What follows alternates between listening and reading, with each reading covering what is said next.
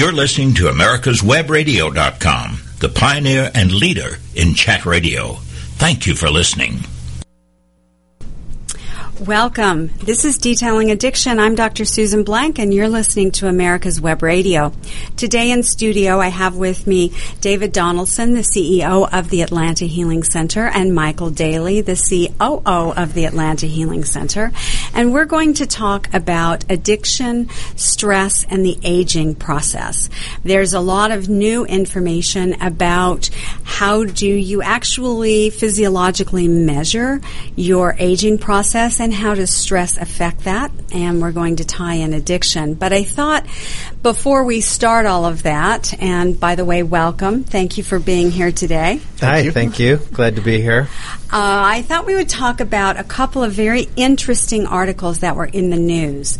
This week, there's been a lot that has come out research wise in terms of the effects of smoking. The first study that I'd like to just inform our listeners about comes from the uh, Journal of the American Medical Association in uh, their October issue. It's uh, talking about the fact that almost 30% of all cancers, not just lung cancer, not just prostate cancer, bladder cancer, but every single type of cancer, 30% are directly related to cigarette smoking.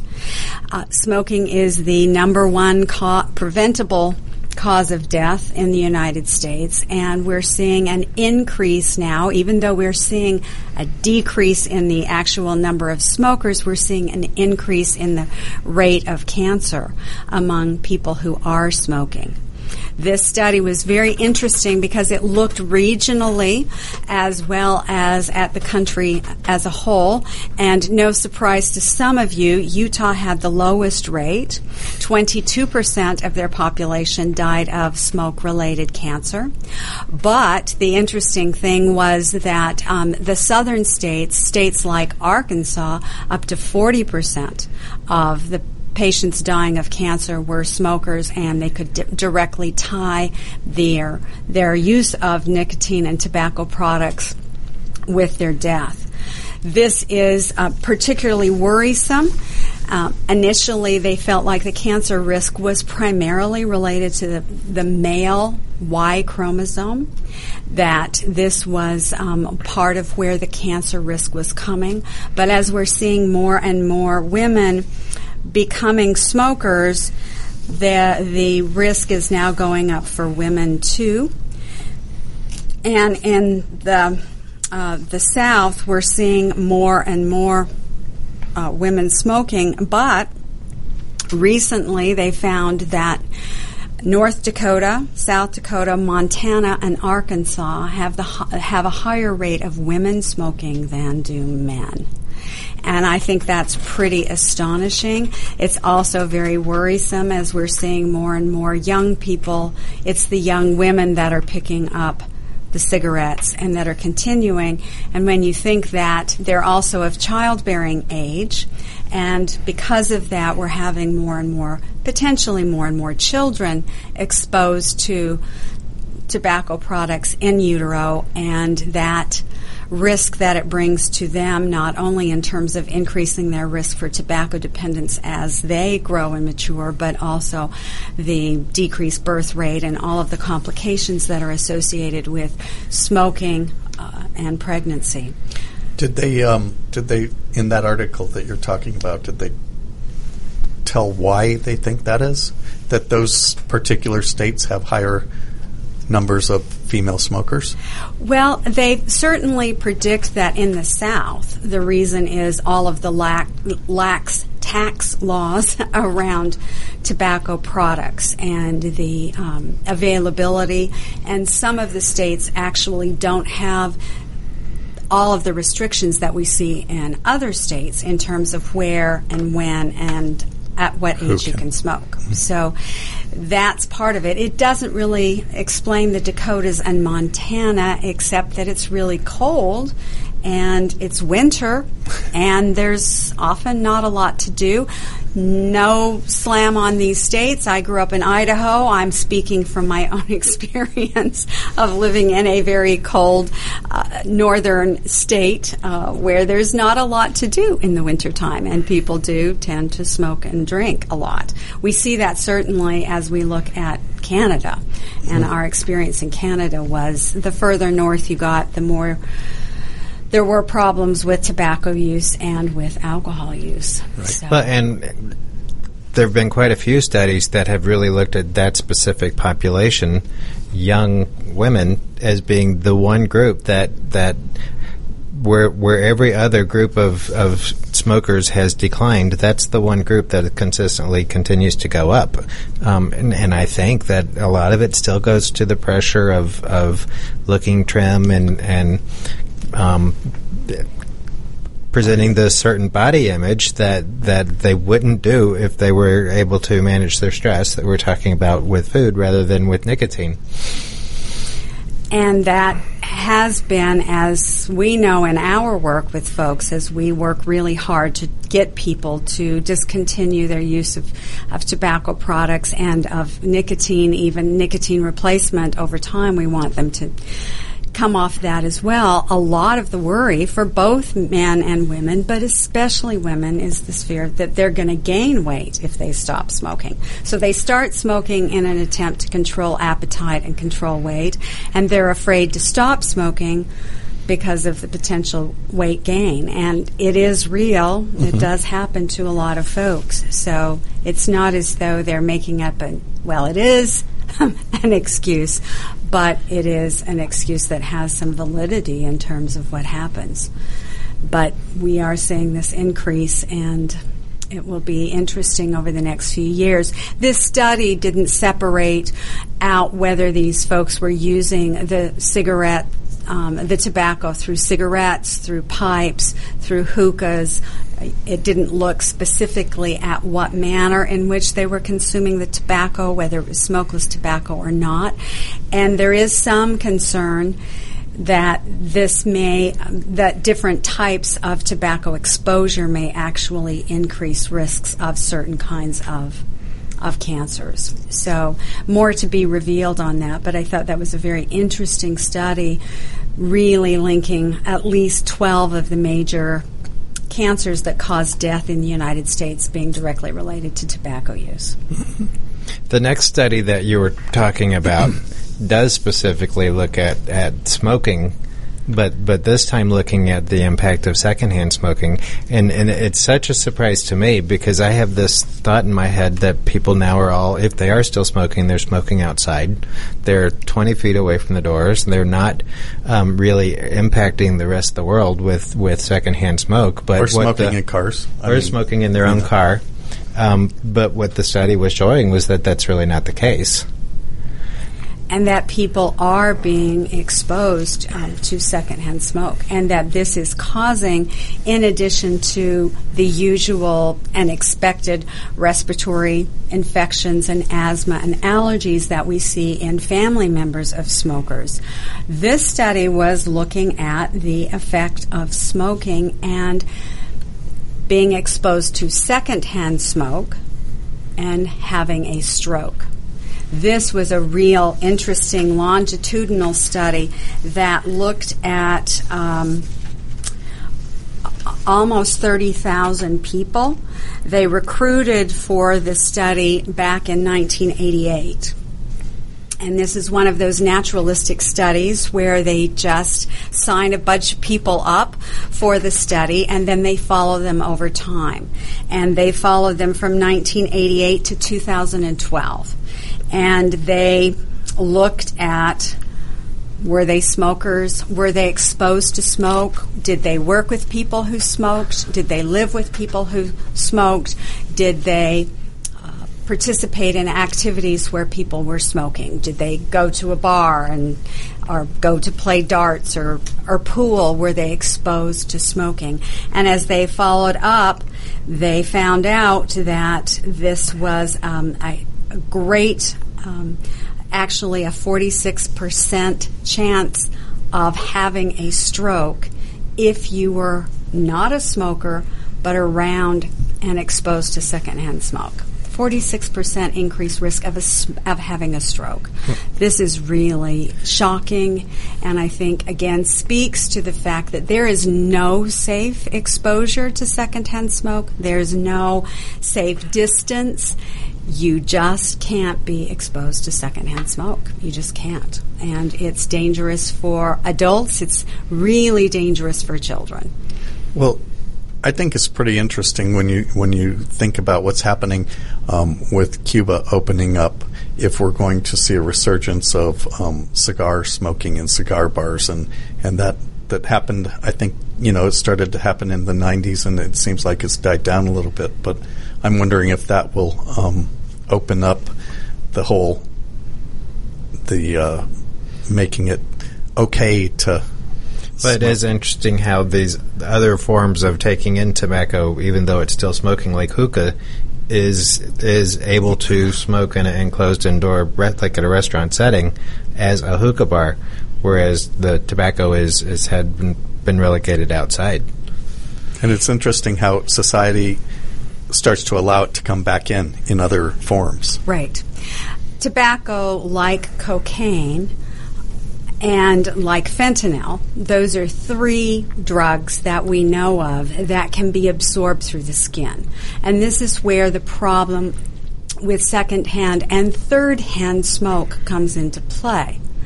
Because these chemicals can be absorbed not just through inhaling and breathing in the smoke that someone has breathed out, but also in sitting in the chair, sitting in the car, um, touching the someone's clothing, the clothing, touching the desk, using the phone that somebody's used while they're smoking.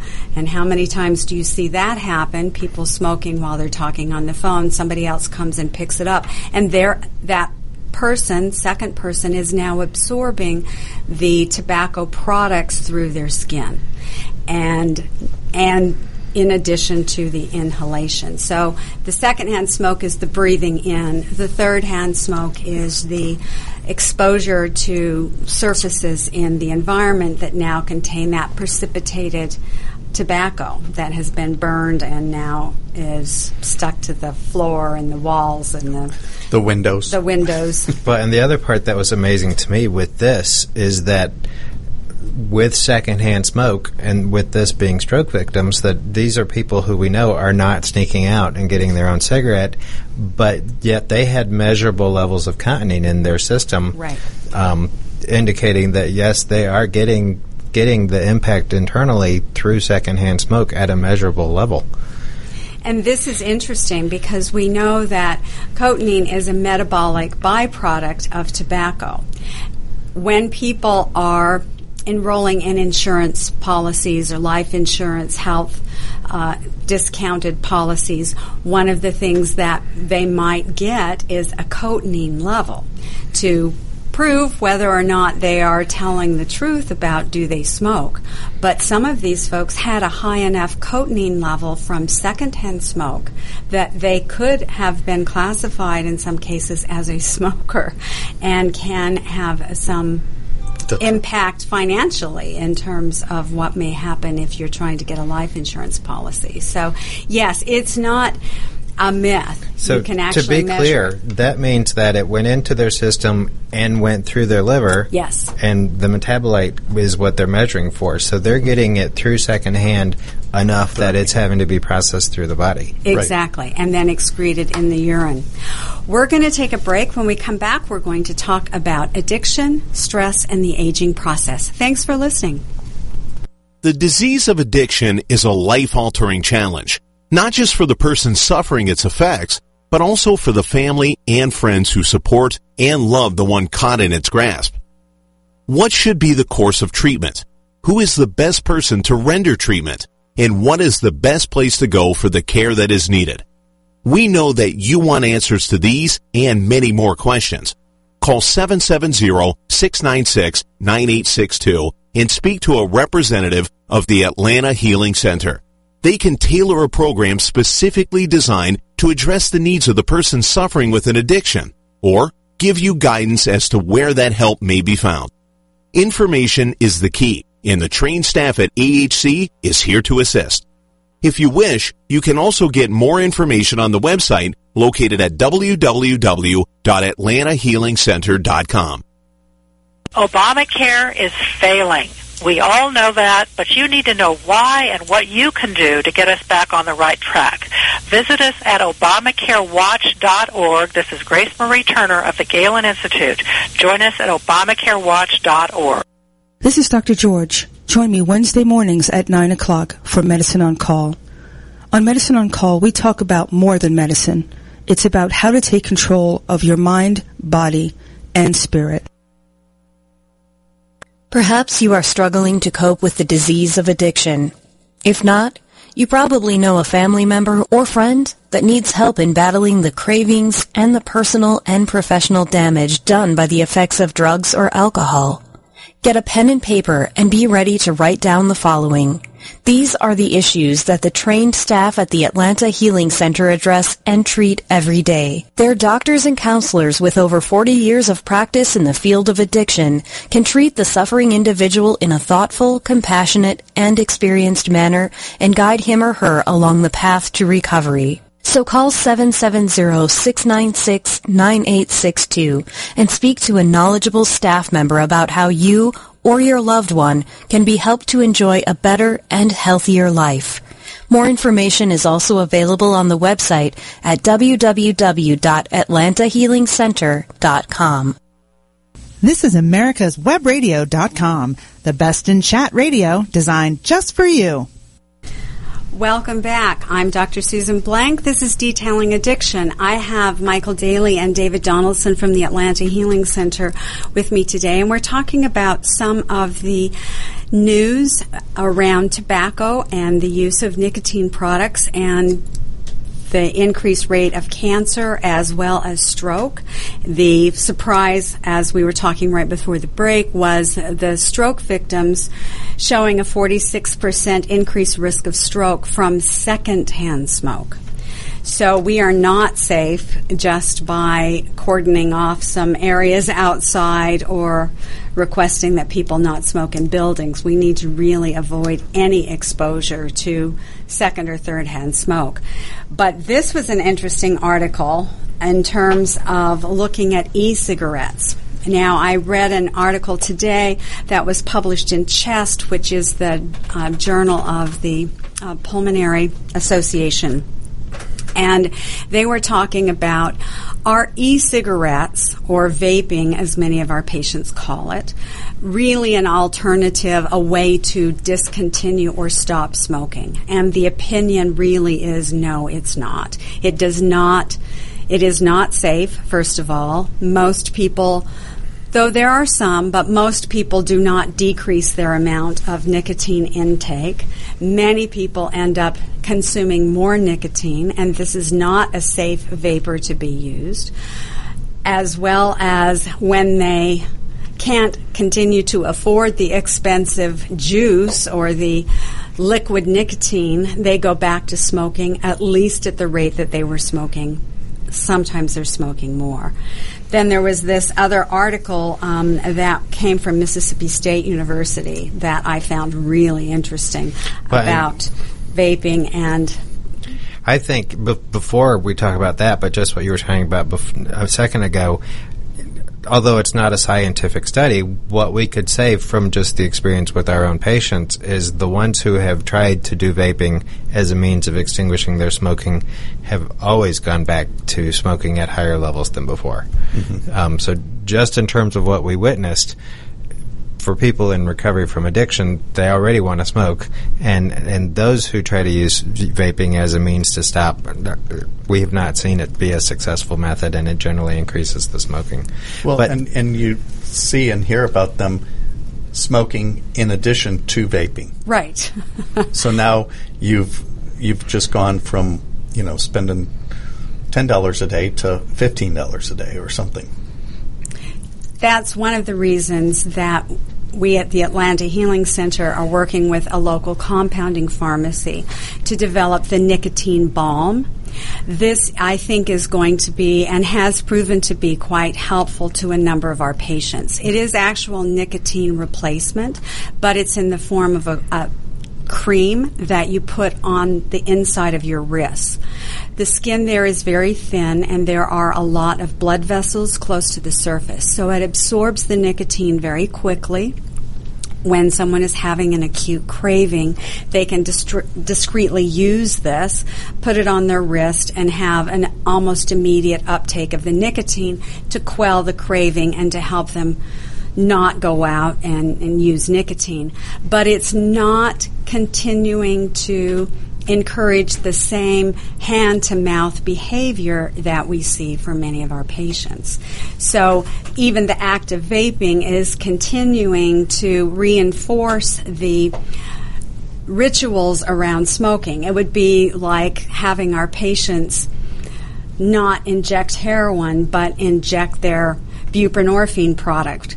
We, we don't want to reinforce the behaviors that trigger the use of the real substance that they like. Mm-hmm. So that's one of the things that I think has been very helpful for our patients, particularly those who also use the smokeless tobacco, because these folks, if they try and use the nicotine replacement gum or lozenges, again, it's putting things in their mouth, it's holding them in their cheek, and it's mimicking that same behavior. So, using the nicotine balm, using a nicotine replacement patch, and some uh, resist and restore, which are other products that we've developed with a company out of Canada to help decrease nicotine cravings by activating and monopolizing the nicotine receptors in their brain.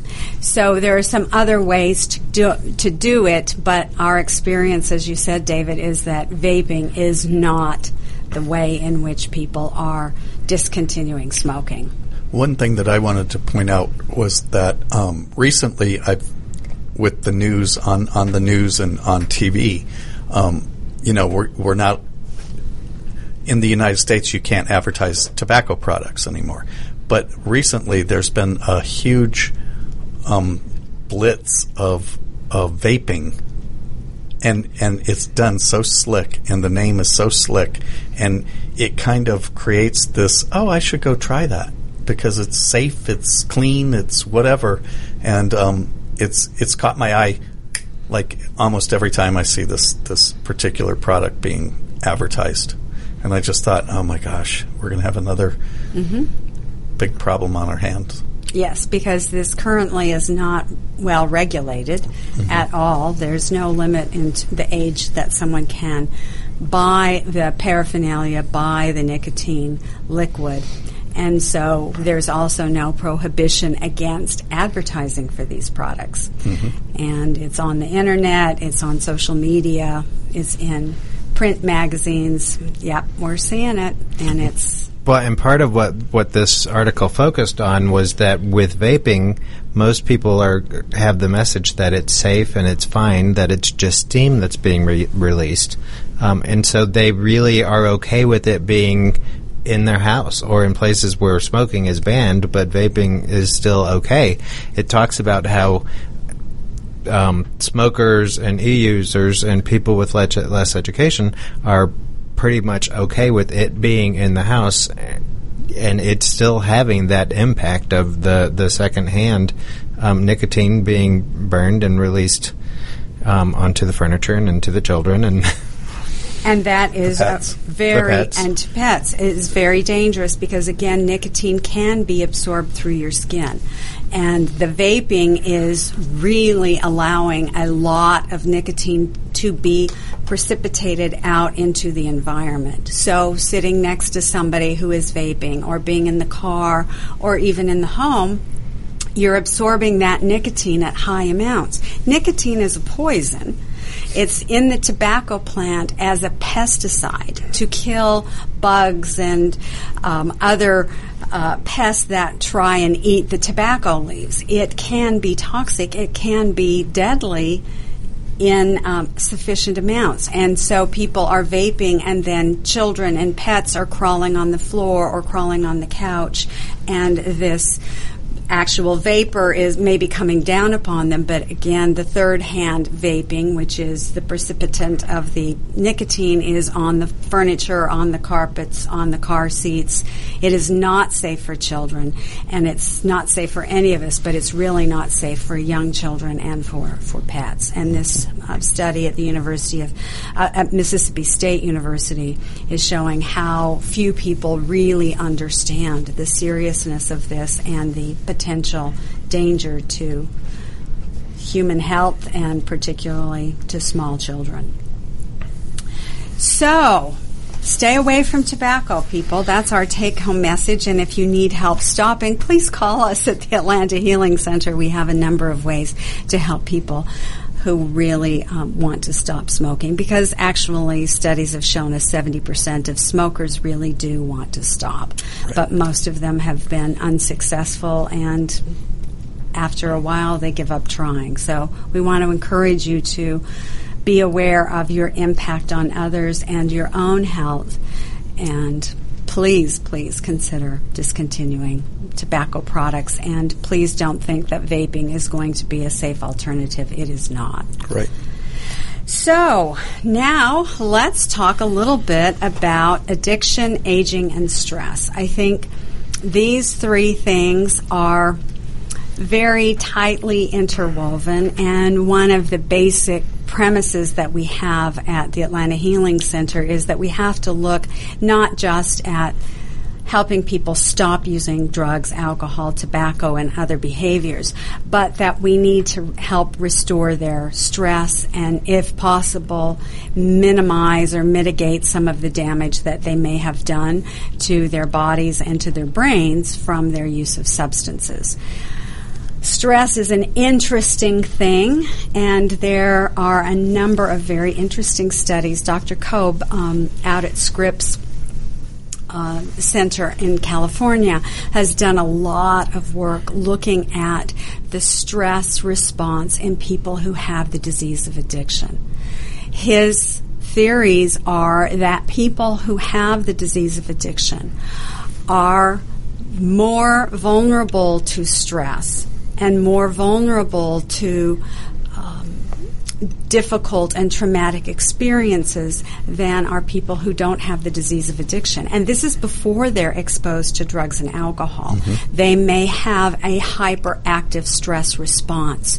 So if there is a difficult situation that someone who has the genetic predisposition for addiction is exposed to, they may have a, a much greater physiological and emotional response to that situation setting them up to be so uncomfortable, to have a lot of anxiety, difficulty sleeping, concentrating, a lot of the symptoms that we know are related to stress, mm-hmm. that they begin often, not always, but often to look for what can I do to help me feel better? Right. How can I manage this? And often that involves addictive behaviors or the use of, of chemicals. Right. When I when I talk to uh, family members who who make the initial call sometimes when they're talking about the, the, the loved one's use or, or history. Um, many times I'll ask if, you know, if it started out as a kind of a, a self medication or, or somehow utilizing it to deal with situations. And almost always people talk about the fact that their their child you know, started using right at about that adolescent age where they get under stresses and, and, and different, you know, bullying occurring and, and that type of thing. So we see this, and this then further complicates not only their physical health, but their relationship with substances and the difficulties they experience when they try and stop using and try to get into recovery. We're going to take a break. When we come back, we're going to talk a little bit more about stress and addiction. We'll be right back. Perhaps you are struggling to cope with the disease of addiction. If not, you probably know a family member or friend that needs help in battling the cravings and the personal and professional damage done by the effects of drugs or alcohol. Get a pen and paper and be ready to write down the following. These are the issues that the trained staff at the Atlanta Healing Center address and treat every day. Their doctors and counselors with over 40 years of practice in the field of addiction can treat the suffering individual in a thoughtful, compassionate, and experienced manner and guide him or her along the path to recovery. So call 770-696-9862 and speak to a knowledgeable staff member about how you or your loved one can be helped to enjoy a better and healthier life. More information is also available on the website at www.atlantahealingcenter.com. Don't be hoodwinked by the left who wants you to believe the fairy tale that we can power America on butterflies, rainbows, and pixie dust. I'm Marita Noon. Get the truth about energy on my show, America's Voice for Energy, only on America's Web Radio. This is Dr. George. Join me Wednesday mornings at 9 o'clock for Medicine on Call. On Medicine on Call, we talk about more than medicine. It's about how to take control of your mind, body, and spirit. The disease of addiction is a life-altering challenge, not just for the person suffering its effects, but also for the family and friends who support and love the one caught in its grasp. What should be the course of treatment? Who is the best person to render treatment? and what is the best place to go for the care that is needed. We know that you want answers to these and many more questions. Call 770-696-9862 and speak to a representative of the Atlanta Healing Center. They can tailor a program specifically designed to address the needs of the person suffering with an addiction or give you guidance as to where that help may be found. Information is the key and the trained staff at AHC is here to assist. If you wish, you can also get more information on the website located at www.atlantahealingcenter.com. This is America's Webradio.com, the best in chat radio designed just for you. Welcome back. This is Detailing Addiction, and I'm Dr. Susan Blank.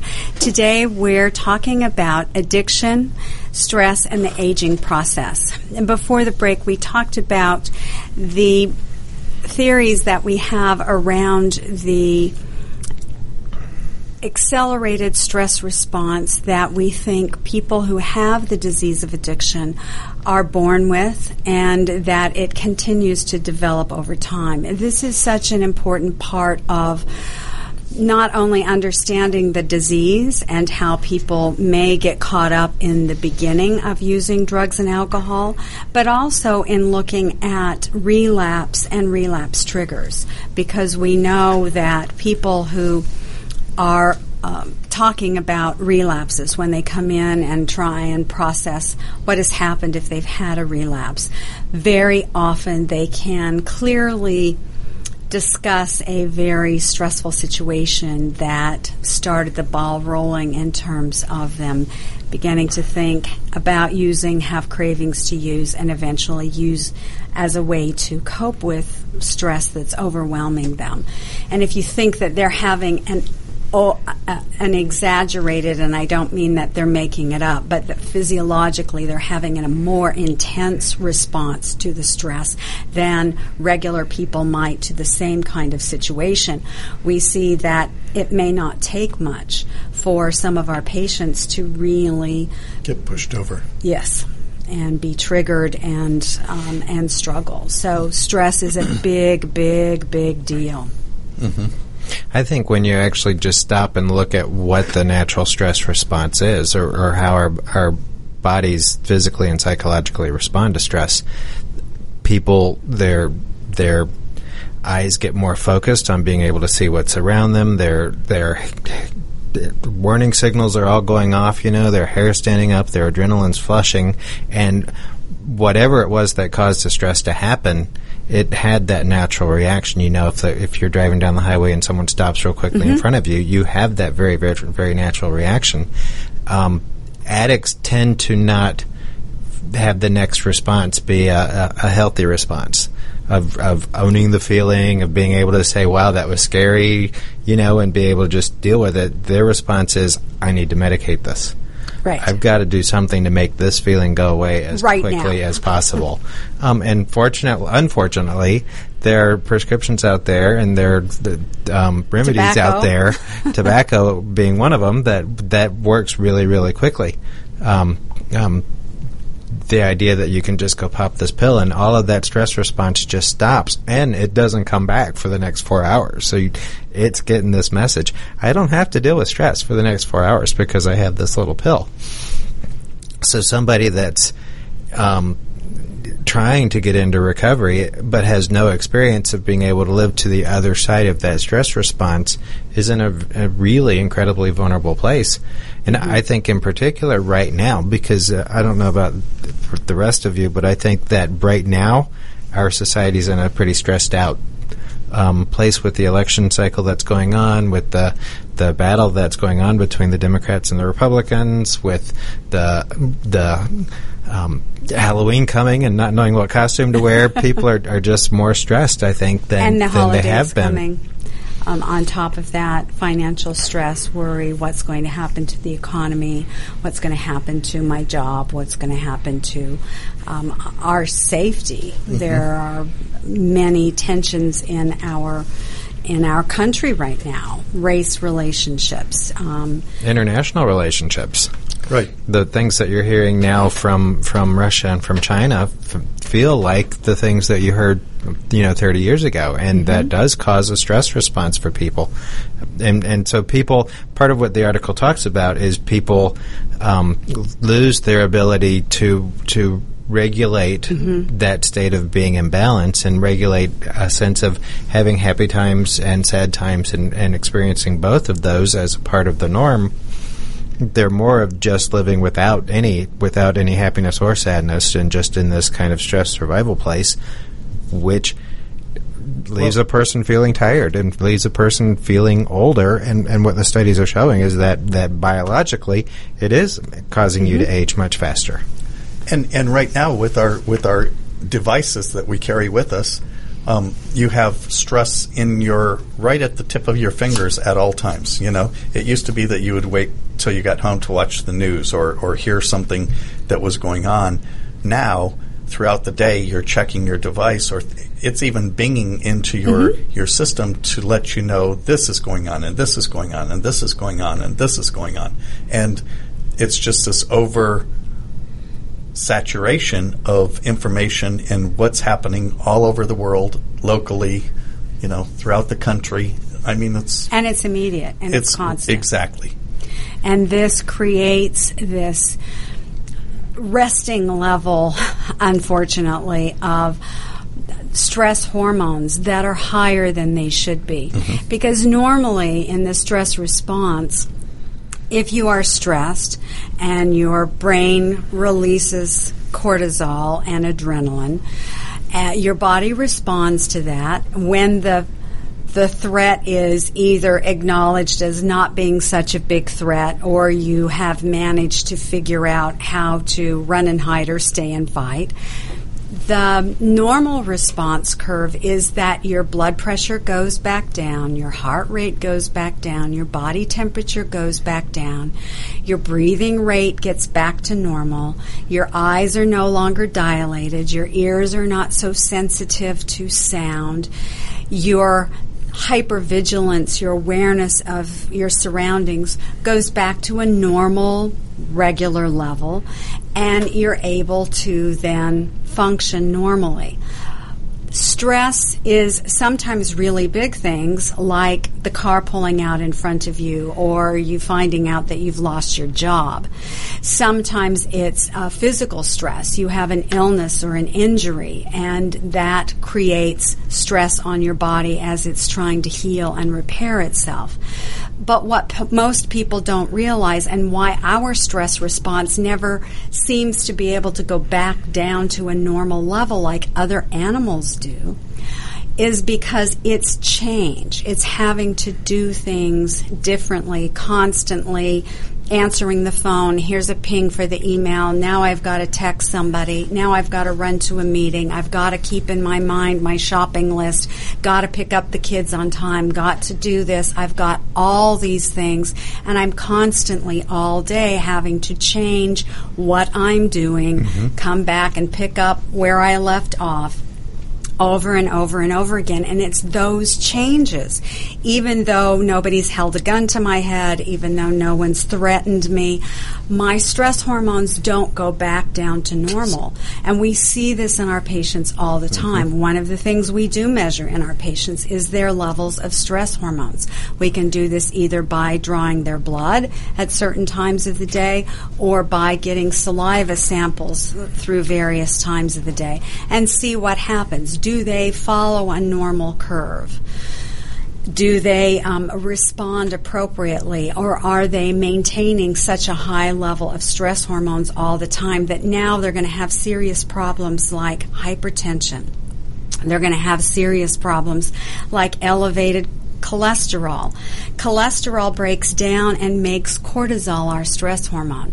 So if our body's constantly saying we need more stress hormone to keep up and to adapt and to keep ourselves safe, then we're going to make more cholesterol because you got to have more cholesterol to make more cortisol. Right. Cortisol keeps our blood sugar elevated throughout the day so that our body and our brain has the energy to respond to all these emergencies that we're interpreting. And when that happens over time, our pancreas loses its ability to keep up with the insulin requirements. And so now people begin to develop a metabolic um, metabolic syndrome, and that eventually goes on to diabetes. Stress can be related to immune system problems. We're taxing our immune system because cortisol says, all non essential functioning shut down. We don't need to remodel our bones. We don't need to make our reproductive hormones. We don't need to have our immune system working normally. We need to be ready for fight, fight and or flight. And when that happens, all sorts of physiological and psychological problems begin to develop. High cortisol really messes up your memory and you're not able to keep things straight and keep on task. You're distracted. And the fatigue level, as you mentioned, David, is very high. So, this chronic lifestyle that we live, add to that someone who is genetically vulnerable to the disease of addiction with a more intense stress response in compared to other people. And then the constant effect of drugs and alcohol changing the homeostasis in their brain, you can see how this stress response has now just had a devastated effect on that person's physical health. Well, and that's that's basically just looking at the uh, identified patient, but then you Thank you go to the other side and, and look at the family member or whoever is living with that patient, their their stress levels are off the chain. Yes, because they really have no control over exactly. what's going on. Well, and to speak that about stress not being able to lay down memories, and and you're not really storing memories the addict in that in the midst of that family dynamic knows that this person isn't going to rem- remember what they were told anyway. So that addict brain is playing off of the fact that their family members are stressed out, and they can say, "I told you, why don't you remember?" And and the family member will end up questioning their own sanity and question their own um, their own memory and and we'll have the same reports of feeling tired and feeling stressed out and constantly checking the phone to see where someone's at and, and checking all of these areas keeping that whole stress tension, adrenaline level, just everybody at home, my, my hand is just going in this big old circle like we're pumping everyone up a, a, squirrel on the wheel or something because that's the stress that, that they're living under exactly. in the addiction process. And so we're going to take a break, but when we come back, we'll talk a little bit about how we address some of these things, both for the patient and the family member. Please stay tuned. Perhaps you are struggling to cope with the disease of addiction. If not, you probably know a family member or friend that needs help in battling the cravings and the personal and professional damage done by the effects of drugs or alcohol. Get a pen and paper and be ready to write down the following. These are the issues that the trained staff at the Atlanta Healing Center address and treat every day. Their doctors and counselors with over 40 years of practice in the field of addiction can treat the suffering individual in a thoughtful, compassionate, and experienced manner and guide him or her along the path to recovery. So call 770-696-9862 and speak to a knowledgeable staff member about how you or your loved one can be helped to enjoy a better and healthier life. More information is also available on the website at www.atlantahealingcenter.com. Obamacare is failing. We all know that, but you need to know why and what you can do to get us back on the right track. Visit us at ObamacareWatch.org. This is Grace Marie Turner of the Galen Institute. Join us at ObamacareWatch.org. The disease of addiction is a life-altering challenge, not just for the person suffering its effects, but also for the family and friends who support and love the one caught in its grasp. What should be the course of treatment?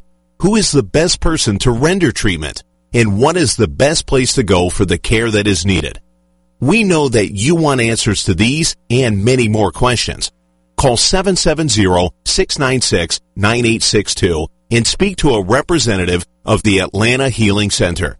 They can tailor a program specifically designed to address the needs of the person suffering with an addiction or give you guidance as to where that help may be found.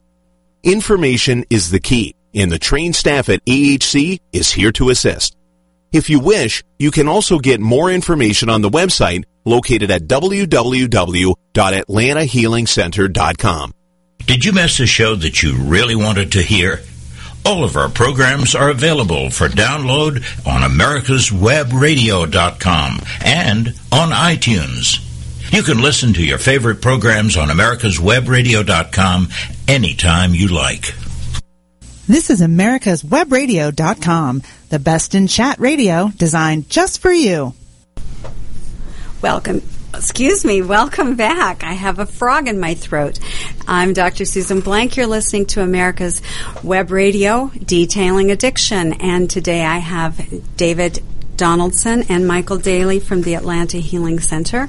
We're talking about addiction, stress, and aging. I think I had stress in my throat when I started this segment right before the break, we were talking about all of the things in life, the, the small changes and the big things that can add up to the fact that we often don't get our normal stress response, uh, the relief and the decrease in all of the physiological changes because we're constantly having to do something different. We're constantly having to respond. And that takes its toll. There was an interesting study um, looking at emotional stress, and they looked at 800 nuns and priests and monitored them for the level of stress that they were under, both what they reported emotionally as well as physical stress, and looked at the rate of Alzheimer's disease. And the finding, of course, was that people who were under chronic stress were twice as likely to develop Alzheimer's disease. And one of the things that you were talking about, David, right before the break, is that this high level of cortisol does affect our memory center of our brain. Literally, it affects the hippocampus and can create damage to that part of our brain and can be part of why someone might develop dementia. So it affects all kinds of things. And that is of great interest to us because we know that many of our patients have been exposed to stress from the use of drugs, from the living of that life, from the lack of attention to normal self care like sleeping and eating and taking your medicine and going to see your dentist. And then the stress of coming into recovery, going through detox withdrawal, dealing with legal situations, family. There's all kinds of things that are happening to our patients and to our families right along with them that generates tremendous amounts of stress and takes a huge toll on them. Part of um, what's going on for, for patients is that they're in a healing process when they come in and they're they're being stabilized on, on detox medications and they're being stabilized just in, in life. And so we're trying to help them learn how to get back into a natural state of rest, help help them connect with the community again and begin to be able to laugh and experience joy again. And at the same time, they're they're feeling this pressure to jump back into their careers and to jump back into doing 27 different things in, in the course of a day. And their family members are saying, maybe you need to get a part time job or maybe you should go, Go back back, to to school, because obviously you're not doing anything, discounting the fact that they have had a major physical hit physically and emotionally and, and um, in their minds, their brains, from the disease of addiction, but also from all of the stress that was not being managed as a result of the disease of addiction. And so there are several ways we look at how this has affected that person physiologically. As we mentioned, we look at the stress hormones themselves from either blood work or saliva testing, and this can help us uh, evaluate some of the physi- physiological problems they may be having. We do our QEEG brain map. And th- there we can see, usually in the theta or alpha waves. These are specific frequencies that we see when people are very stressed. We can see changes there that indicate yes, this person is having a stress response, a chronic stress response that's interfering with their cognitive abilities. We can also look at their cellular age, actually. Now, each of us is, was born with 46 chromosomes. We get 23 from our mothers and 23 from our fathers. This, um, these chromosomes are the actual map um, architectural plans for everything in our body from the color of our hair and our skin to whether or not we're going to have diabetes or hypertension some of these genetically inherited diseases it determines how our body builds protein and repairs and replenishes our um, our systems and our organs. At the ends of each of these um, chromosomes are little caps, and they look uh, akin to the tips of shoelaces. So these are called the telomeres, and they keep the DNA intact in the right order, the uh, different protein molecules how they're supposed to be so that each time there is a regeneration of a cell that when those chromosomes pull apart and replicate that the message is translated correctly. And these telomeres help to make sure that that happens, that the DNA strands stay intact. But over time, and the older you are, the more stressed you are, the more likely these telomeres start to unravel like an old pair of shoelaces. And we begin to see that the, the copies that are being made and the new cells that are being produced are no longer exactly like they used to be. So our hair starts to go gray and our skin starts to lose its tone and we begin to see wrinkles. And these are the ways in which we see the outward manifestation of aging. There are many studies that we know that stress can actually increase the speed at which these telomeres start to break down and allow the DNA to become less correct and to not replicate as um, efficiently or effectively or as properly as it should. And now we have the impact of diseases begin to be manifest in a person's life. So we can actually measure the telomere length. Mm-hmm. Um, there are a number of studies that um, that you can order.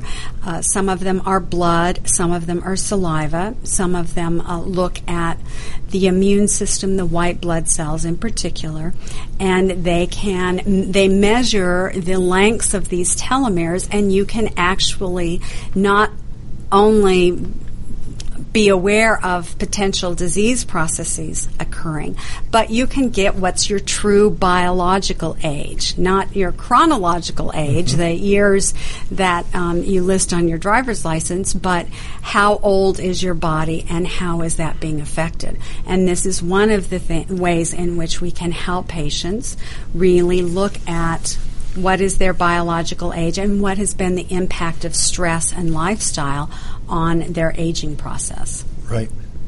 And then there's also supplements and things that we can help them get a hold of that um, help repair some of the damage that's been done to those telomeres. And the um, goal is to increase the length of those telomeres, repair them, heal them, so that the DNA replicate appropriately again. And by in doing this, we can see that we can minimize the effect of stress along with lifestyle changes, mm-hmm. along with being in recovery and working a recovery program.